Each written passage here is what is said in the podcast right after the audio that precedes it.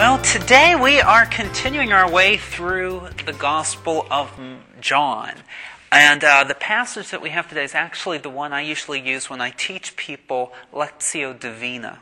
It is um, a fascinating story about a man that Jesus heals, but it seems like at every step of the process, the guy really doesn't want to take responsibility for being healed.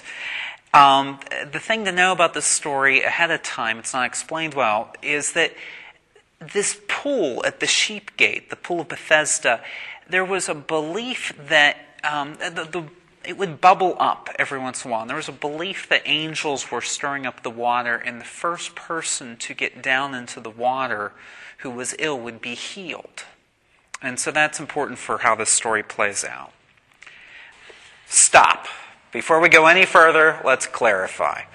When John talks about the Jews, he is not talking about all people of the Jewish faith. He is speaking of the religious authorities who opposed Jesus. Not all religious authorities, not all Jews, but those religious authorities who opposed Jesus. So, don't get all anti Semitic when you're reading John. This story brings into frightening contrast how the religious authorities opposed the idea that Jesus could work outside of the conventional rules, that God could work outside of the conventional rules. John tells us this story as part of what this gospel is all about and why we hear about it in the second half of Lent every year. The question is who is Jesus Christ for us? This is the third sign that John has presented to us in his book of signs. Signs to indicate who Jesus is. So, what is the sign of this miracle? Perhaps it's the healing, doing the impossible, doing new things. But it invites each of us who is Jesus Christ to us? And as we noted earlier, all our readings today speak of water. Ezekiel speaking of the water that flows from the temple becoming this river that nourishes everything.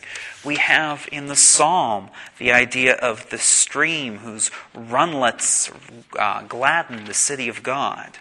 And of course, there's this pool that apparently sometimes provides healing in this gospel passage. Can't help but think about baptism and those who are preparing to be baptized in less than three weeks. When we were baptized, we were knit into the body of Christ in a way that is completely undoable. We are knit to one another and to Christ in a way that cannot be undone.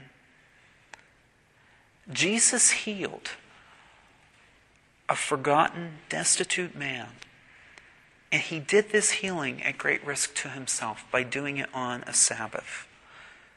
The water from the temple of God provides healing and abundance.